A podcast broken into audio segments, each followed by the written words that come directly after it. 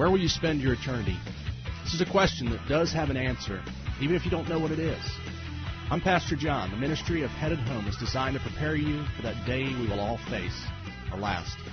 Join us as we find and answer the tough questions, and remember, you cannot truly live until you're truly ready to die.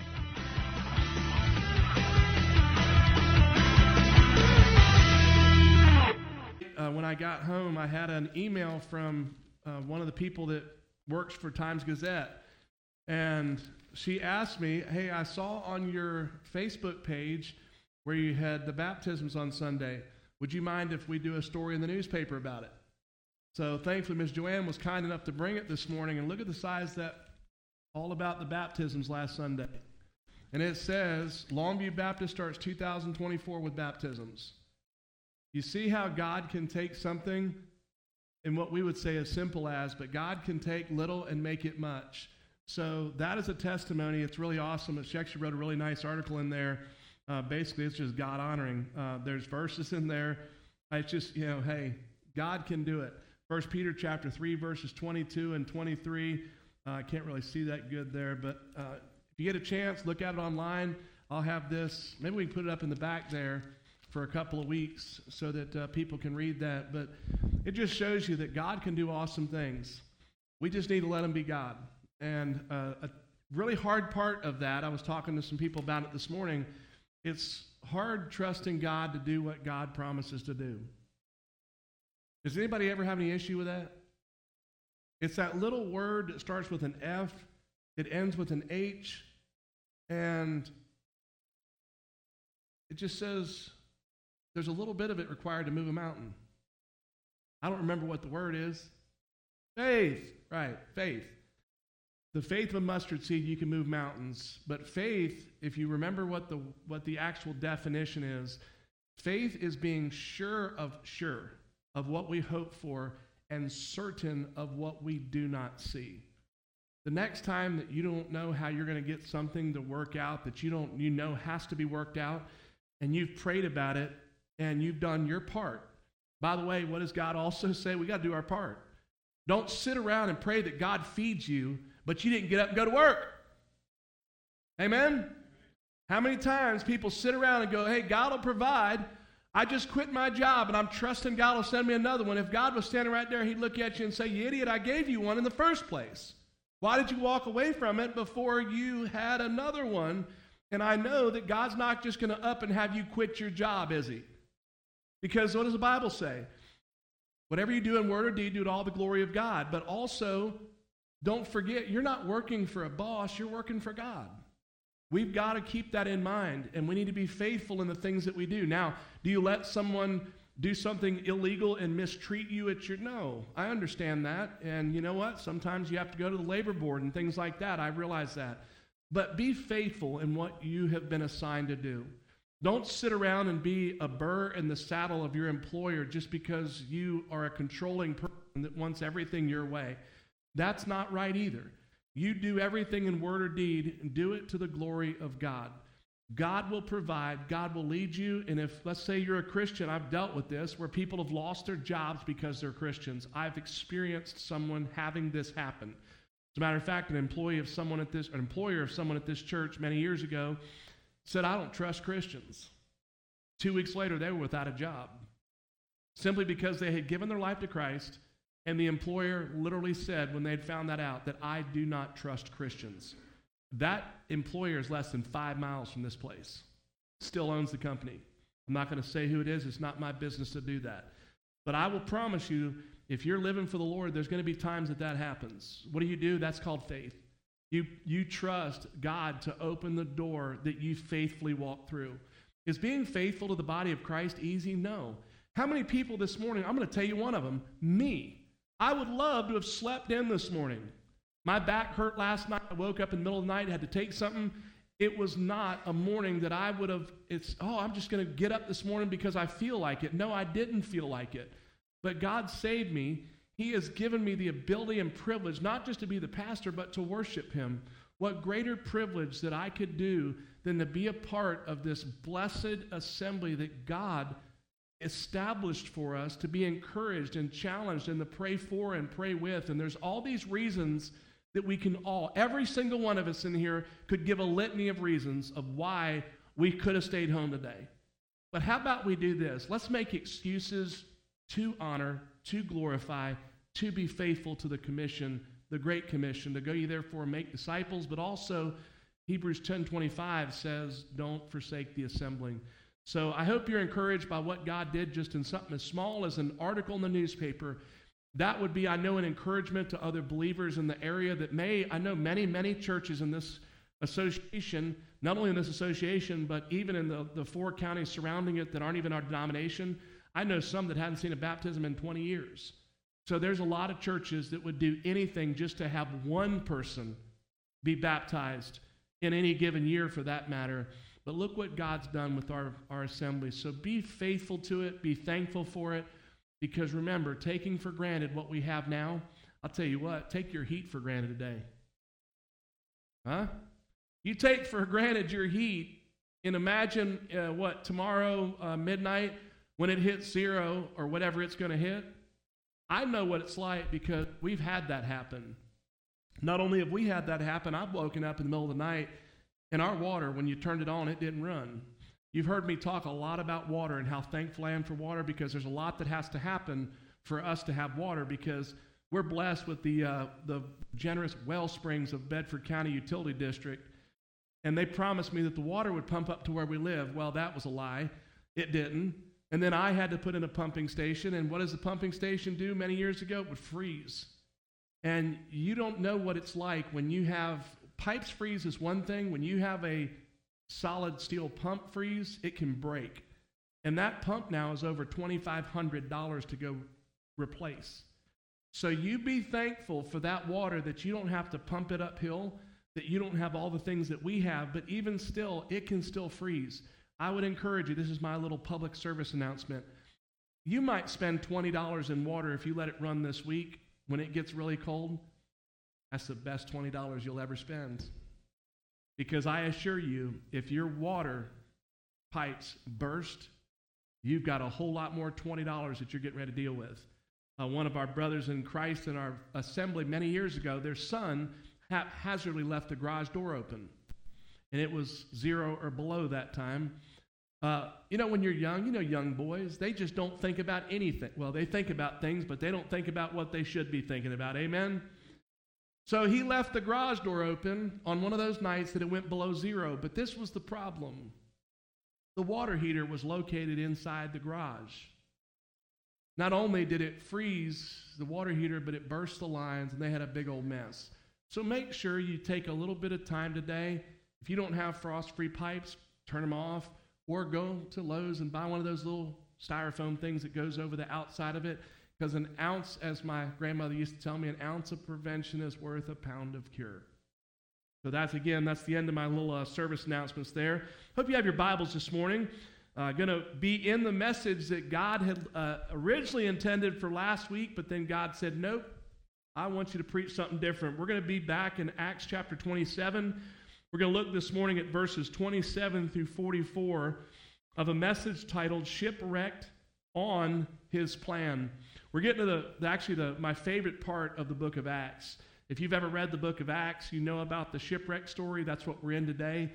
I, I, don't know why. This has always been one of my favorite stories when Paul's on the journey here and he's in the boat. We're going to go real quickly, though, over what we looked at. It was in November before we started the Advent series that we were in our last study. And we looked at that point in, in verses 13 through 26, and it was subtitled Tossed About for Truth.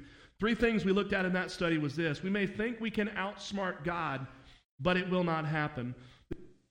Control of the ship, we, we looked in that study, if you remember, the merchants had one motivation. Was it the safety of the crew? Was it like today, you know, we want the safety of the crew as first and foremost? No. What was the motivation back then? Money. They wanted money. They wanted to get the shipping done because that's when they got paid.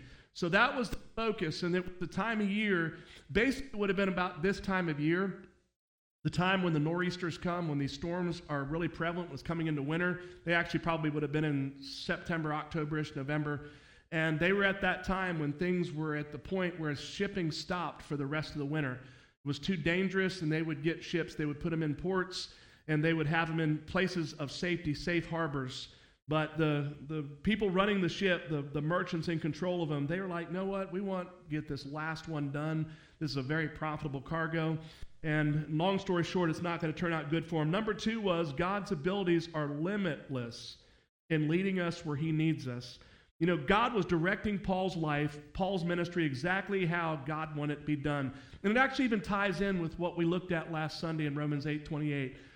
I shared with you last Sunday. God really, by the way, is such an encouragement to hear how God used last Sunday. And by the way, if you miss Wednesday night, you're, you're missing something. Not because I preach. I'm just telling you, people say on Sunday nights and Wednesday nights is when the really good messages happen. Um, I'll just be flat out honest with you. Get here if you can get here. I know if you have to work, that's one thing. But if you're making an excuse not to be here to fellowship on Wednesday nights, you're missing something. I had someone say to me Wednesday night, I didn't want to come tonight. And at the end of the service, they came up to me and said, I am so thankful I came. God just really spoke to me, and I really appreciate, you know, the, the, the assembly and the fellowship and being able to come. So, what do we know with Scripture? What do we know about being a follower of Christ? It's a sacrifice. Please understand this. If a sacrifice doesn't cost you something, it's not a sacrifice. When you come on Wednesday night, it's just like me. We're sacrificing time. You come on Sunday morning, you're sacrificing time. You come on, we're sacrificing time. But what greater, what greater sacrifice can we make for the one who sacrificed everything for us?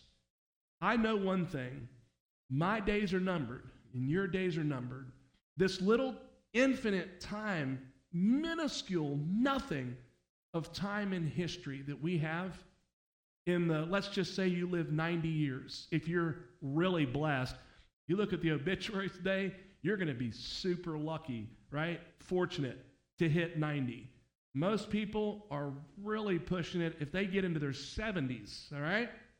Those of you who are over 70, you just jump up, shout glory, hallelujah, because you're, right, you're in bonus, you're in the bonus time. And we know from Scripture that's about what God's given us, around 75 years old. So be thankful that not only you've been given what you've been given, but this. What is 75 years in comparison? Let's say 90 in comparison to eternity. I know the 49 years of my life have been like that. It gets faster every day. And I know that it doesn't end with this. I know that there's life eternal. And I'm so thankful that I came to saving faith in Jesus Christ 20 years ago this, this year because I have not wasted a moment of my time in relation to the glorious eternity that God has prepared for me and prepared for you. Please do not get caught in the mindset of, well, I just don't want to go to hell, so I'm going to pray this prayer Please read the book, and I've actually challenged somebody to read it. They're reading it and shared it. I've said this a, a bunch of times from the pulpit. It's Kyle Idleman, uh, not a fan. Please read that. I want to tell you that because of Matthew chapter 7. There is an easy deception that is rampant all over the globe. It is people who have bought a bill of goods of, oh, pray this prayer so you don't go to hell. That's not what God desires for us, church. God desired to know us in a relationship. God desires to fellowship with us. We see back in the Garden of Eden, God is relational. God, from day one, in the very picture of creative order, is a relational God that desires to walk with us. We know that the separation that occurred in the Garden of Eden, God made the ability for us to walk with Him again through Christ Jesus. He restored that ability for us to walk with Him. But don't get caught in that, ready, religious mindset of, I'm going to pray this prayer so I don't go to hell. That's not someone desiring a relationship with Jesus Christ. That to me looks like someone who wants to save their skin. Amen? God desires to walk with you, to know you. He desires to speak to you and to hear from you. So don't get sold short. Please talk to me if you want to know more about that book. I'll give you a link to it. But again, God's abilities are limitless in leading us where He needs us. And then the third and final thing in that study was let your hope be built on nothing less than Jesus' blood and righteousness. Finished up that study by that resounding truth that could not have been shouted any louder. Church, all over the ground is sinking and everything else. You can put your hopes in mankind. You know what? You can get a great wife, guys, if you're fortunate. Uh, ladies, you'll get a good husband if you are fortunate, if God blesses you with one. I see a lot of what if you look at the divorce rate right now, there is no difference. As a matter of fact, I think it's a little bit higher in even church and quote unquote Christians, but it's a minimum of one out of every two marriages end in divorce. What does that tell all of us? You better not put your hopes in someone. You better put your hopes in Him. Because I assure you, if you put your hopes in another person, you will find yourself like Nebuchadnezzar. You will find yourself wanting. You will find yourself coming up short. You will not experience the abundant life in Jesus Christ. But if you fall in love with Jesus and God sends you the person that He has prepared for you, it will be the most glorious relationship you could ever imagine. And what will actually happen is you will grow together in your walk with Christ. You will live the abundant life that God created you to live. You won't live in light of your retirement one day. And I say that with us, you know, with all the kids that God has blessed and continued to bless us with. Retirement's a sunk ship. It's not about that, though. It's living the created purpose that God has for us and glorifying and honoring Him in the process. And I hope that that's what your desire is this morning. If not, I would pray that God would convict you bring you to that place where you can walk in the fullness of Christ. You will experience what I've talked about over and over again, where just like myself 20 years ago, I was lost and without hope, but the power of God brought me to saving faith in Jesus Christ, and I would not trade the life that God breathed into me September 20th of 2004 for anything in this world. Again, I hope you found the scripture in Acts chapter 27. We'll look at verses 27 through 44. And if you're able physically this morning, let's stand out of reverence for the reading of God's word. when the 14th night came, we were drifting in the Adriatic Sea, and in the middle of the night, the sailors thought they were approaching land. They took a sounding and found it to be 120 feet deep. When they had sailed a little further and it sounded again, they found it to be 90 feet deep. Then, fearing that we might run aground in some rocky place, they dropped four anchors from the stern and prayed for daylight to come. Some sailors tried to escape from the ship. They had let down the skiff into the sea, pretending that they were going to put out anchors from the bow. Paul said to the centurion and the soldiers, Unless these men stay in the ship, you cannot be saved. Then the soldiers cut the ropes holding the skiff and let it drop away. When it was almost daylight, Paul urged them to take food, saying, Today is the 14th day that you have been waiting and going without food, having eaten nothing. Therefore, I urge you to take some food, for this has to do with your survival, since none of you will lose a hair from your head.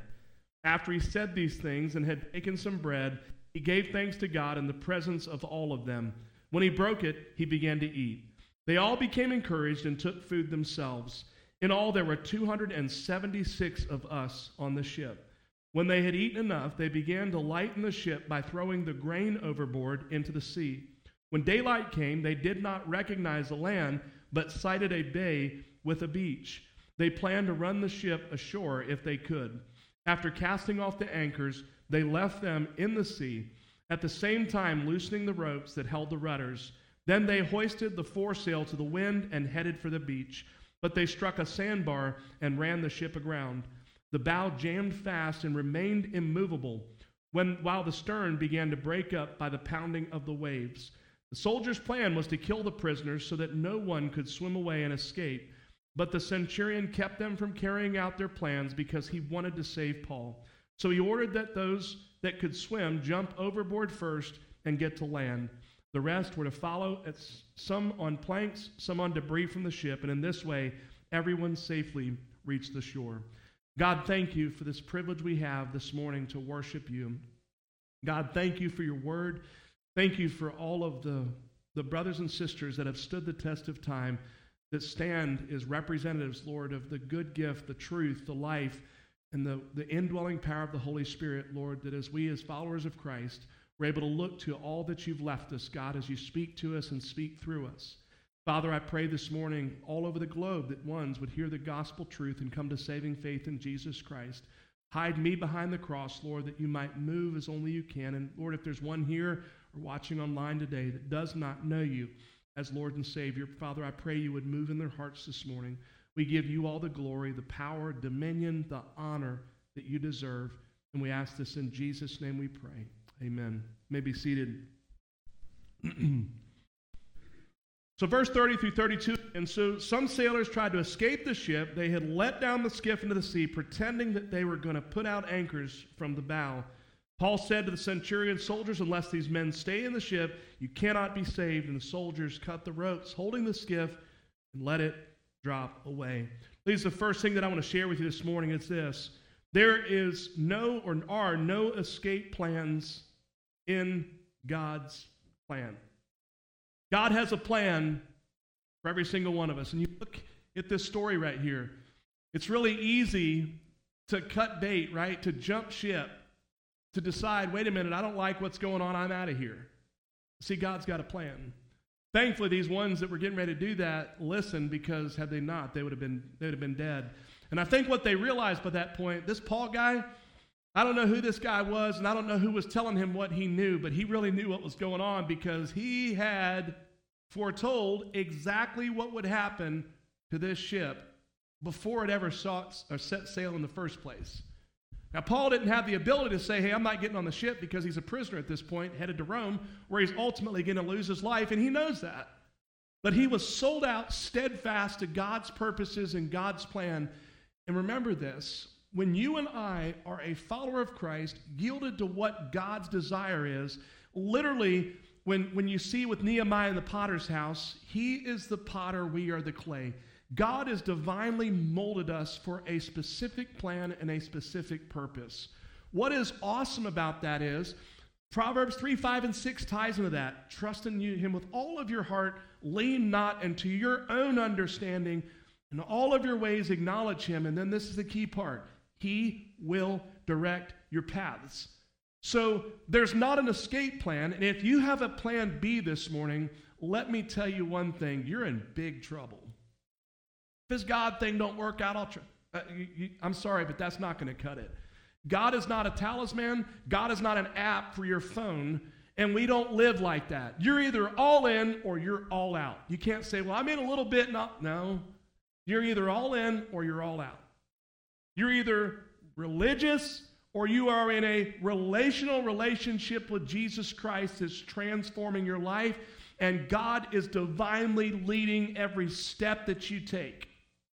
And that's the question you ask yourself. Are you one of these guys that, oh, I don't like what God's doing right now. I'm gonna, uh, I'll be right back. I'm putting an anchor down back here, and you, right, cut the skiff loose. You're getting ready to jump off because you do not like what God's doing. You're not all in. You're not in the midst of God's plan. You're in the midst of doing what you want to do. And I will tell you, when in cataclysmic disasters, that's what happens, epic proportions, when we try to take over what God knows divine. Man, God knows everything. God knows exactly how to move us from point A to point B. We may not like how He's doing it. We might not like, oh God, I, I, want my children to be sold out to Christ. And then one day they come and say, hey, mom, dad, I want to be a missionary. And all of a sudden, wait a minute, uh, I'll stop paying for your school if you don't. What do you mean? I've known parents that have tried to thwart their children going to be a missionary. I know, I've, I've met this, I've dealt with this situation. Why would you do that, though, you might ask? Because of the danger of poor little Billy, Bobby, Susie, or whoever it is that, oh, you know, I, I want other people's children. I, I want my kids to have a good living and I want them to. Stop it.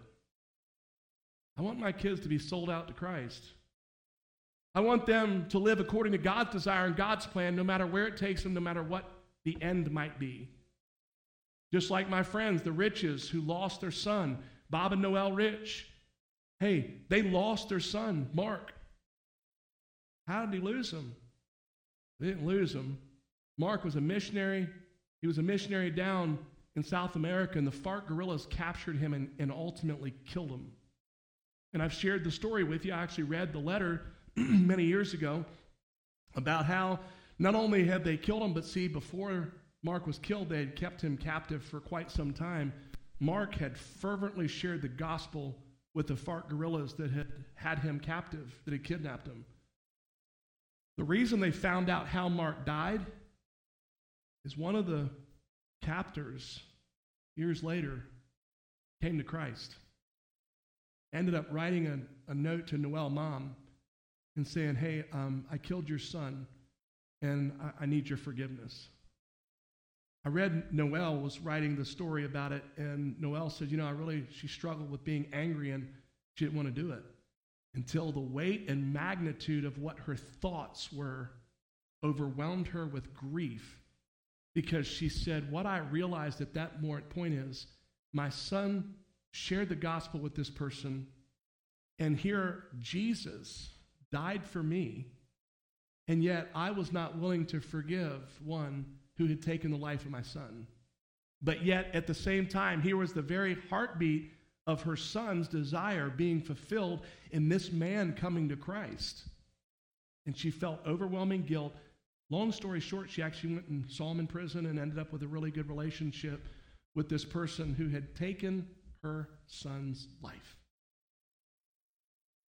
You think, I don't know what happened. What was God? Was he, was he busy? Was, was God just must not have been paying attention because if God had paid attention, then my child wouldn't have died, my mother wouldn't have died, my father wouldn't have died. You just put it in there, that person in your life. If, if something could have happened, it, it, something slipped his mind and I don't understand it, but he, God still, there's a reason, and though we may not understand it now, God's faithful.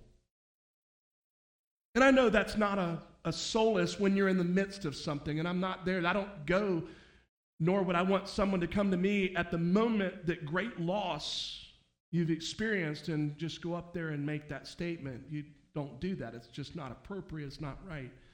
But I'm talking this morning in this context now, If you begin to grow in Christ as God is conforming us into his likeness. And as we recognize in the grand scheme of things, just like that painting that I'm talking to you a, a week in and week out about, God's painting a picture our lives are about God painting a picture. All of us together in combination are allowing God to use us to paint a picture. And we don't like the blacks, we don't like the grays, we don't like those muted colors. We want the vibrance, God. We want the reds, and we want the yellows, and I want these, these pictures that are indicative and represent the awesome things in life and the beauty and the neat things. And God just, you, you let somebody else be that. You can't do that. Because if we're God's, we are all in. God, you use me no matter what. But we can do that with the great comfort in knowing that not only never will He leave us and never will He forsake us, but He's ultimately preparing us for something much bigger than we can begin to imagine. Do we believe it? Or is that just that statement when everything's going great? Oh, Lord, everything's wonderful. And, and we, we tell people that, but then we get in a Job type situation, all of a sudden we cut bait, right? We're jumping over the bow, we're lowering down the skiff, getting ready to get, I'm out of here, man. It's either, you're either all in, you're all out. There's no spiritual life in abdicating or, or removing ourselves from the position that God has us in. We're not going to be there to celebrate the victory of how God supernaturally turns situations and uses them for his glory uses them to reach others and minister to other people. Never in a million years. Many years ago, I guess it's been 15 years ago, I had a dear friend of mine from South Carolina who called me up, and his wife was kind of off the rails in a major way. She is just kind of ah, off the rails. She had decided to go out and dance at night and go do these things and quote unquote with her friends. And he's just like, man, I'm really struggling with it. I don't know what to do. I said, well, you're going to trust God, my brother. This guy had been a dear friend of mine for many years. And I just said, either you're going to have to trust God or you're not going to trust God. And I said, You always talk to me about how you trust God. You either trust Him right now, you pray that God would, would break her heart and that God would bring her back, or you've got to just trust God. And whether she leaves, whatever, whatever the story ends up being, I promise you, you're going to look back, my brother, and you're going to say, I never in a million years believed that God could turn and use this in a, in a God glorifying way. Long story short, he calls me. He's like, Man, she left me. She left me for another man. Oh, just distraught. I said, Brother, stop. We prayed. I, I shared with them the truth of God's, the doors that close. God will open a door. I said, You have honored God in everything in this. This is one of the very few situations that you know you think, well, this guy did. No, this guy was a, an amazing husband, loved his wife beyond a shadow of a doubt. Long story short, down the road, God sends my brother one of the most amazing women you could ever imagine. He was a missionary, godly family, bananas for the Lord. They ultimately got married. They have either four or five kids now. They're in ministry. I remember talking to him a few years after. I said, Remember when you called me in complete despair? No way in the world could you ever see a tomorrow because of what you were enduring at the moment. I said, See, God's ways and our ways, His thoughts and our thoughts. Now, did God ordain your wife? No. But we have free will.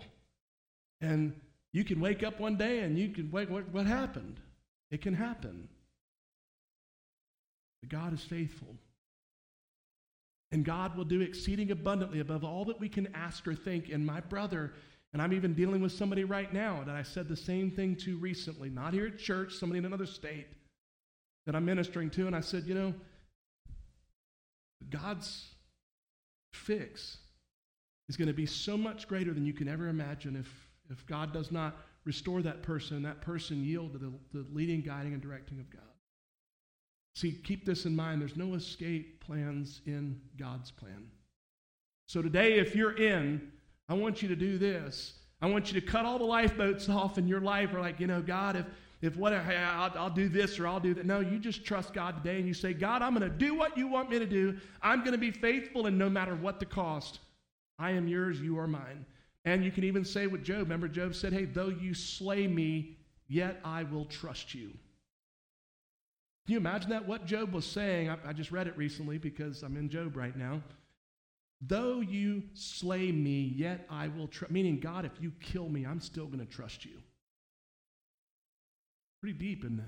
That's a level of trust in God that is a little hard to understand. And then, especially when you're Job, and all your wife said, Curse God and die. All your friends are like, You're a wretch. what is Job doing? He's standing there going, I didn't do this. I don't understand. Cursing the day that I was born. I don't like this. But Job was one that realized, I think more so than anybody, God's love, desire, Kate, are you going to take the blessings and not the tough times? Can we take his blessings but not the difficulties? What is God to us if that's the case? That's what the enemy had said, right? The enemy had gone and said, The only reason Job loves you and is honoring you and serving you is because you've given him good things. That's why. What did Job prove? Job proved he loved God because he loved God. My question to you this morning is Do you love God good, bad, and ugly? Not meaning, no matter how difficult things may get, no matter what you may go through, do you still love, honor, and trust the God sent his son to die for you? And that's the question we ask. Then, verse 31 and 32. And Paul said to the centurion and the soldiers, Unless these men stay in the ship, you cannot be saved. And then the soldiers cut the ropes, holding the skiff, and let drop away. Second thing I want to share with you this morning is this only when we stay true to God's plan, is there that promise of His protection and blessing? We can strike out on our own. Like again, God gives us free will. We can do it. Nothing's going to stop us. If we want to do it, we can do it. Going to say, well, I, I might not like things, but I'm to, I'll just try and I'll fix things on my own when I don't like things. And and I'll meet up with the Lord later on. No, it doesn't work like that. You can do it, but it's going to end in a mess. It's going to actually not only end in a mess, it's going to end in a big mess. When we stay true to God's blessing, when we stay true to His plan, when we stay true to God's perfect desire for our life, there is the supernatural protection and His blessing within that. He'll never leave us, He'll never forsake us. He'll, he'll guide and direct every, every single step, every twist, every turn. There's a blessing in that. What is the blessing? We're able to take part in what God's doing. Not in a disgraceful and shameful way, because how many times have people done that only to be a cautionary tale, a caution sign down the road? Why? Because they didn't want to yield. They ended up taking the bait. They ate of the fruit, right? They got into the promised blessing that was sidestepping God's plan, only to find themselves a place in brokenness, sin, hurt, shame, guilt. How many believers, church, in my lifetime have I seen that jumped off in a skiff only to be that thing that I, in my mind, go, oh Lord, don't ever let me fall victim to that? We see Samson. We see Korah. We see King David, a man who ultimately thanked the Lord. God had forgiven him. It referred to David in later years as what? A man after God's own heart, a man that had messed up so bad he was forgiven. But do you think that God said, you know what? Yeah, I'm going to I'm going to supernaturally ordain this sin for David and we're going to. No. God used it for his glory. God can take a mess and make us an example of what not to do and even use us for his glory after that, after all of the mess, the ashes, the brokenness is settled. But why do that? Why don't you stay true to God's plan, stay in the midst of his purpose, and desire and will for your life so that we don't have to be a narrative, a cautionary tale of what not to do? Stay faithful to the purpose right now in your life Stay faithful to growing, encouraging, challenging other brothers and sisters in Christ, letting God use you for His glory. Staying faithful to the promise you made as a follower of Jesus Christ to stand firm in the faith and the testimony of your baptism, saying to the world the transforming work of God and how it's now been applied to your life, and choose you this day whom you will serve. Or you can try the skiff. I challenge you not to. Look at Paul's life from the road to Damascus until his death, the murderous death at that, simply because he loved the Lord, his God, with all his heart, soul, mind, body, and strength. Paul's a testimony. A testimony that you can run the race faithfully to completion. You can finish the race. We don't have to have 50 different, well, makes a better testimony. No, it doesn't. What about the messes that we create and the damage that we do in the process? Who wants to do that? I don't want to. I want to do what my cousin says state, God, keep me desperate for you. God, give me enough just to keep me from stealing or begging, right? God, just meet my needs. Don't make me rich, God, so that I don't feel like I don't need you. God, give me what I need for today, right? Give me the. Why? Because it's so easy when not. When we live like Elijah in the wilderness, what do we do? We realize that, hey, we've got to have God every single day. A whole lot of this, that, or the other, is it not easy? To start walking in our own strength. Hey, look here. Look what I've done. Look what, wow. Very easy because that word that starts with P, pride, Pride likes to rear its ugly head and, boy, look at me. That right there is everything that's contradictory to God's truth, God's word. And we only stay true to God's plan when we stay true to it. God's promise to protect us, to bless us, comes along with that. And, and then verses 39 through 44 again. When daylight came, they did not recognize the land, but sighted a bay with a beach. They planned to run aground the ship ashore if they could, and after casting off the anchors, they left them in the sea, and at the same time, loosening the ropes that held the rudders, then they hoisted the foresail to the wind and headed for the beach. But they struck a sandbar, ran the ship aground. The bow jammed fast, remained immovable, while the stern began to break up by the pounding of the waves. The soldiers' plans were to kill the prisoners so that no one could swim away and escape, but the centurion kept them from carrying out their plan because he wanted to save Paul. So he ordered those who could swim to jump overboard first and get to land. The rest were to follow some on some planks and some on debris from the ship, and in this way, everyone safely reached the shore. The third and final thing I want to share with you this morning every single day, God does the impossible in our lives. Do you see it for what it is? So look at Paul. Why was he alive? Because the centurion. You don't, by the way, think the centurion had some weird, warped fascination for Paul, do you? No. I think what he did is went, wait a minute. This guy, before we got on the ship, warned that this was going to happen. I, I want to get to know this guy. I want to find out who he's aligned with.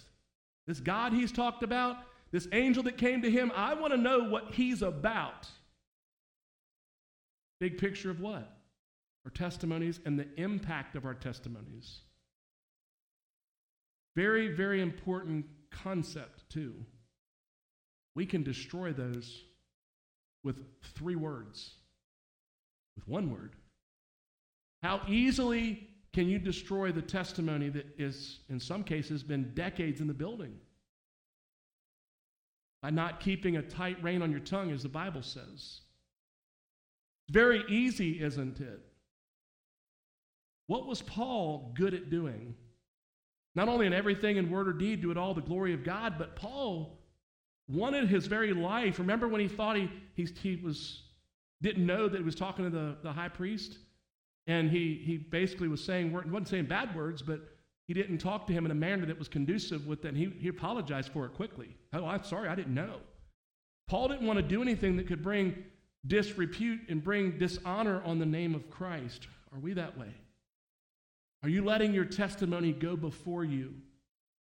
Uh, there was a song many years ago that I remember called A Sermon in Shoes. Anybody know that song? No one? A sermon in shoes? Oh, wow. Well, Eddie, we're going to be singing next week. But it basically what the song is about was a little as independent Baptists always sing that song. But it's basically saying that when you walk and you live your life, you should be a sermon in shoes. Is the life that you live today testifying to the work and, and power of God in your life?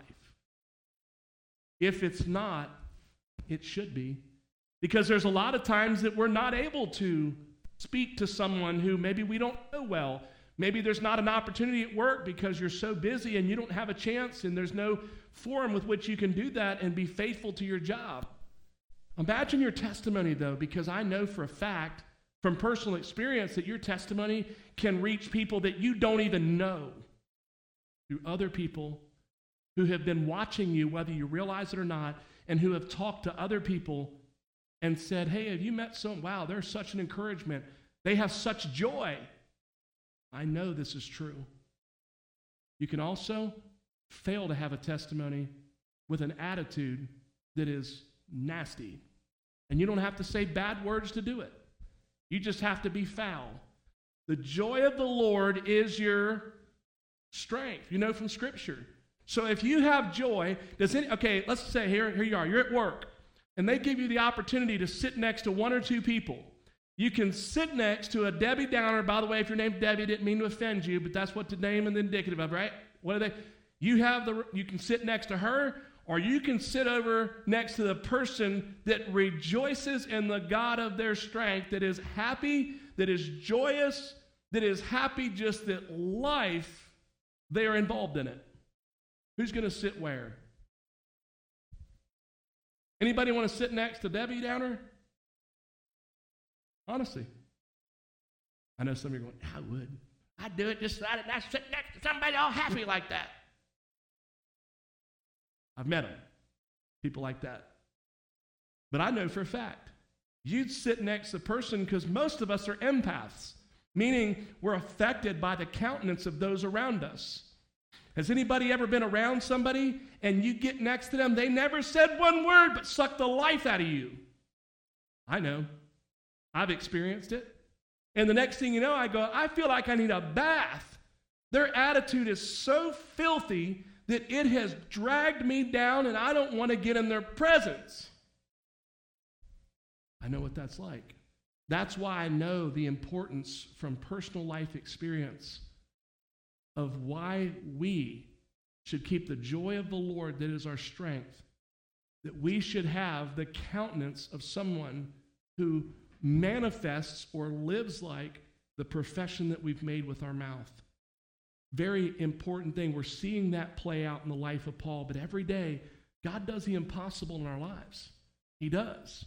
I shared this morning in prayer, and we're praying, you know, the things that God has this very week protected us from that we don't even know. There were cells in your body. Do you know that every person in this building at one point or another had the beginning of cancer? All of us. What is cancer? Cancer's DNA that starts to replicate. It's a, it's a messed up piece of DNA that, if continues to replicate, that's what cancer is. You know how many times you they say that your body kills cancer before you get it? It'd be thousands and thousands of times. What has God done in our bodies this week to protect us? Think about the auto accidents that God protected you from this week and me from. We don't even know. The little delay that we had that we were so mad about, we were so upset. Man, I can't believe it. My tire went flat. I this, I that. You know, we're on the side of the road. God, I just can't believe you'd do this to me. But yet you don't realize that God protected you from something that could have taken your life. The supernatural provision. You know that it'll be the hand of God. Every good and perfect gift comes from above, from the Father of lights, from the Lord of love, that doesn't change like shifting shadows. You know that if God allowed our heat system to go out this, you know, there's people that could die this week, and there's people that God will produce. It doesn't make sense. It's so profound. It never makes earthly sense, does it? How God can do what he does, but God does a really good job at doing what he does. And he always, though, acts in accordance with his plan. You know that if it wasn't God's plan for this ship to be saved, and by the way, Paul, we're going to see next week, gets an incredible ministry opportunity as a result of this ship. God opens up opportunities for people to see the power of the gospel and the power of truth through this shipwreck. How in the world could a shipwreck God used to glorify and honor him? That's the awesome thing about God. All you have to do is yield yourself to what God's desire and plan is, and God will use every single circumstance and lead you into that perfect place of peace in your life. Again, I, I reiterate this. Does it mean that He'll remove every difficulty and there won't ever be any obstacles and there won't? No, that's not what it is. Life's a journey. Our spiritual walk is a journey. It's not a destination. Meaning, when we come to faith in Jesus Christ, the journey that God puts us on, it's like Pilgrim's Progress. And God is growing us. And what is He doing? He's got us right here from the time that we come to faith in Jesus Christ, salvation.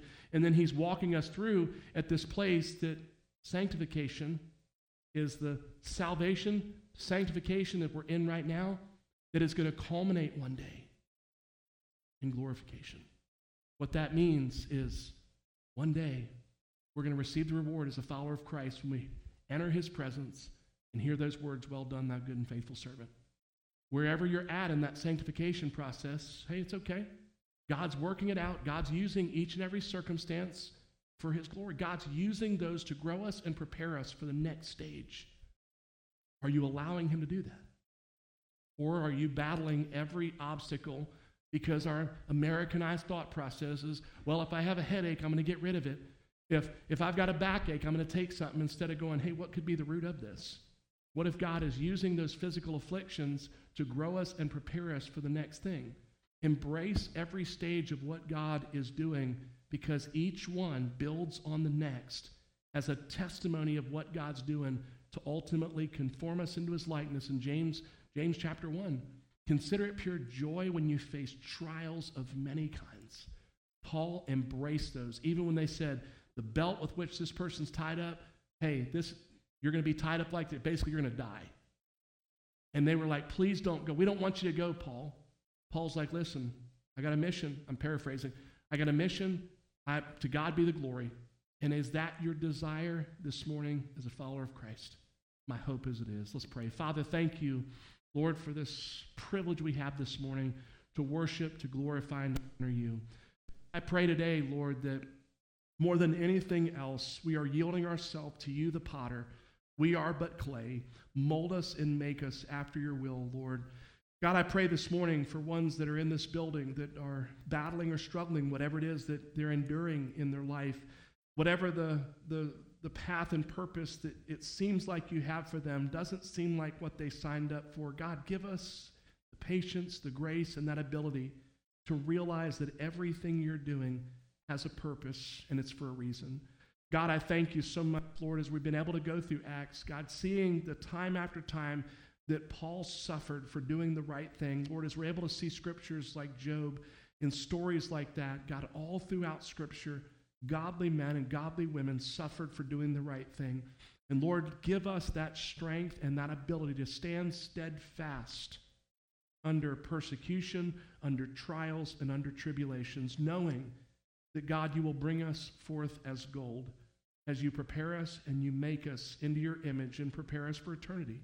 I pray during this invitation, Lord, if there's someone in this building or watching online that does not know you as Lord and Savior, God, they know all about religion, but they don't know what a relationship with Jesus Christ is. I pray, Lord, that this very morning, God, you'd help them understand their need for you and your desire for a true personal relationship with them. It is not religion, Father, it is a true relational.